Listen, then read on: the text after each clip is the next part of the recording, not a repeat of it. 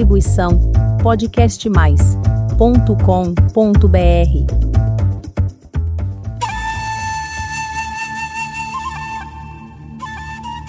Que bom que você está aqui para mais um episódio do podcast Dança Oriental. Hoje falaremos sobre a Muashahat. Eu chamo de A porque é uma composição poética.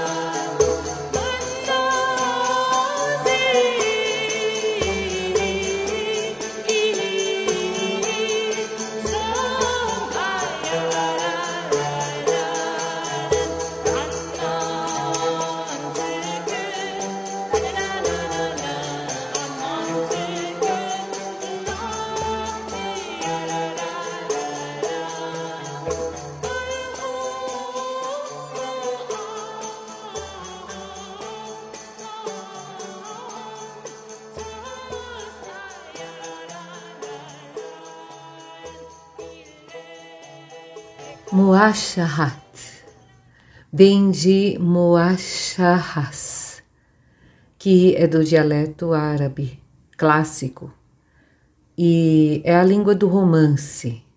Quer dizer assim, é um grupo de versos, versos, poemas que são colocados no início ou às vezes no final de uma composição. Aí, às vezes, vem antes do estribilho, antes do refrão. É uma estrutura poética que tem muita importância, porque são canções de amor e as rimas sempre são. Parecem os sonetos né, na, no Ocidente, seria mais ou menos isso. Então, é um chamamento, é como se fosse um chamamento, é um gênero poético ele vem sendo aperfeiçoado. Então, até hoje existem é, grandes poetas que usam essa métrica e vem dessa descendência do Islã. Como no nosso soneto 4433 que a gente fala, do soneto clássico mesmo, esses versos do Muashahat, ele tem os dois últimos versos que são chamados de carjas ou carjás, não tenho certeza da pronúncia. Enquanto que em versos em árabe ou hebraico, esses versos finais, a carja que eu falei agora, eles são compostos de duas línguas bem comuns, do andaluz ou do dialeto hispano-árabe, que são dialetos românticos então chamados de moça árabe. É muito interessante essa mistura. Vimos em outro episódio sobre esse estilo andaluz, que eu estou citando um pouquinho agora. No século XI, eles recuperaram 68 desses versos, dessas carjas ou carjas compostas em espanhol, ar, aramaico, né? Escritas com caracteres hebraicos e às vezes árabe. É muito interessante porque essa vinheta que eu usei no início do episódio, ela é datada do século XII, que eu nas minhas pesquisas para montar esse episódio do podcast, eu encontrei. Então fiquei bem feliz de ter encontrado essa, essa música do século XII e datando do século XI essa recuperação desses versos. Eu fiquei muito feliz com isso e de proporcionar isso para você também. Por outro lado, elas também são a prova antiga de que essa poesia é escrita numa língua como se fosse um romance que antecede os trovadores. Esse nome que eu dei aos versos que eu te falei, Karja, às vezes também é Sharja, às vezes também é Sharshá. Também. É, então, às vezes é escrito com CH no final, às vezes com J, às vezes começa com X. Então, é um árabe medieval, é uma linguagem clássica, um dialeto. As mulheres cantavam esses versos e elas eram ensinadas desde a infância. Elas memorizavam e cantavam esses gêneros líricos, que é chamado romances. No nosso Nordeste, nós temos muitos trovadores, homens e mulheres, que cantam os romances como na Idade Média. E esses romances sempre têm essas métricas dos sonetos também. Esse treinamento dessa cantora, dessa mulher que cantava esses versos, conforme ela ia melhorando, a sua renda também aumentava e o seu valor cultural também. Essas mulheres muitas vezes eram escravas. Então, o preço negociado por essa escrava, por essa mercadoria, era negociado a partir desse volume de repertórios que ela tinha. Isso também é uma curiosidade das minhas pesquisas. Esses cantores apreciados foram acompanhados por seus grupos de músicos e eles desenvolviam essas expressões poéticas e musicais na Espanha árabe durante esses séculos é, 11, 12, até 10 também um pouco. E também depois esses poetas hebreus ainda são realizados até hoje desse do Maghreb, né, do Oriente, principalmente na Síria. Pedindo o verso desses sonetos, essa língua clássica que começava, Muasharat, é, bem árabe medieval, e a segunda parte, que é essa é, Karja, Jarja, que eu falei, é do árabe coloquial, que é o dialeto romântico, hispânico também pode ser. Esse árabe coloquial emprestava o seu time né, de linguagem do cotidiano, do, das histórias do cotidiano.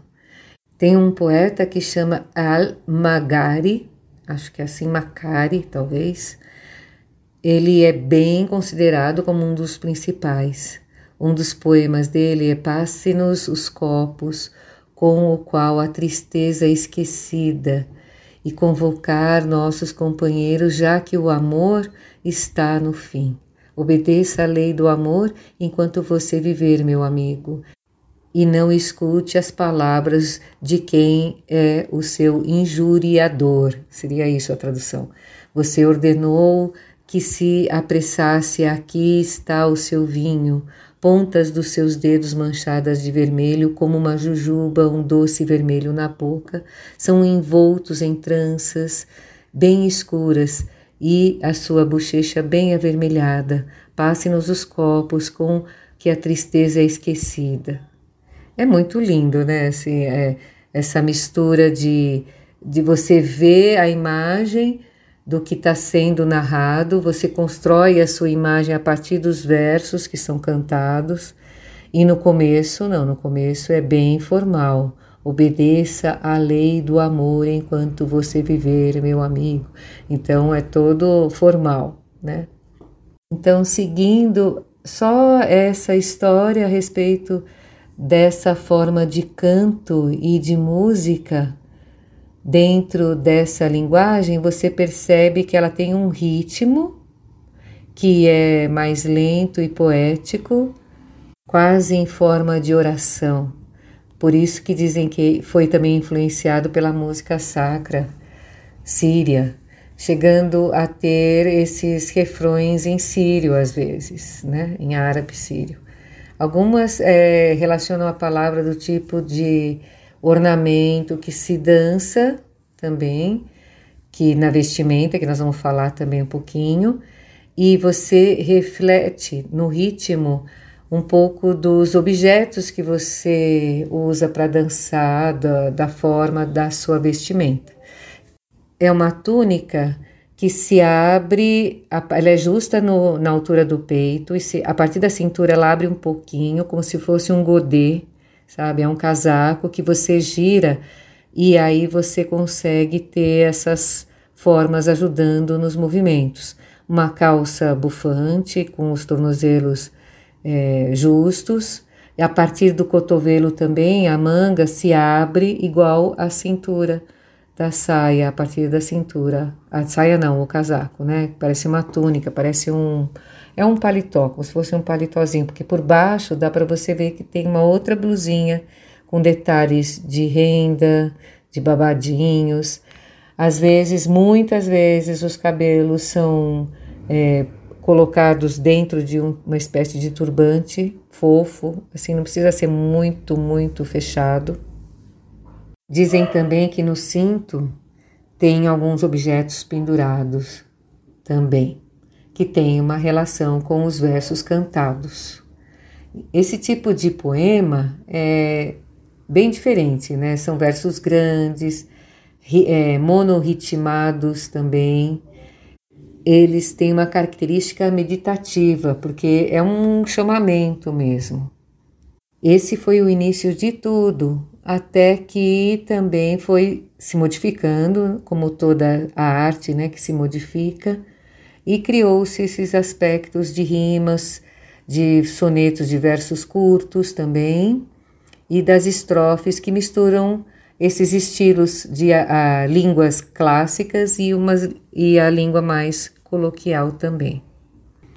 Para dançar, como eu disse no, no episódio do estilo andaluz, usa-se os passos misturados do Ocidente e Oriente, com braços leves, pernas às vezes até altas, com arabesques, com cambrês, o seu pescoço sempre alongado e o olhar para o infinito, e você desenha no ar com essa manga que tem esse essa abertura também que parece que tem uma sainha godê a partir do cotovelo e também podem se usar lenços nas mãos onde você consegue dançar essa esse canto feminino também e leve leve e com deslocamentos e giros.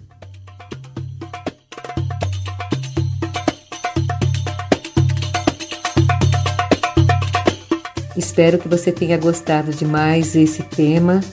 É muito interessante, serve para você se aprofundar mais, estudar mais. O meu intuito desse podcast é justamente proporcionar a você a vontade de conhecer cada vez mais sobre a nossa dança, o nosso estilo. Agradeço muito a sua audiência e até o próximo episódio.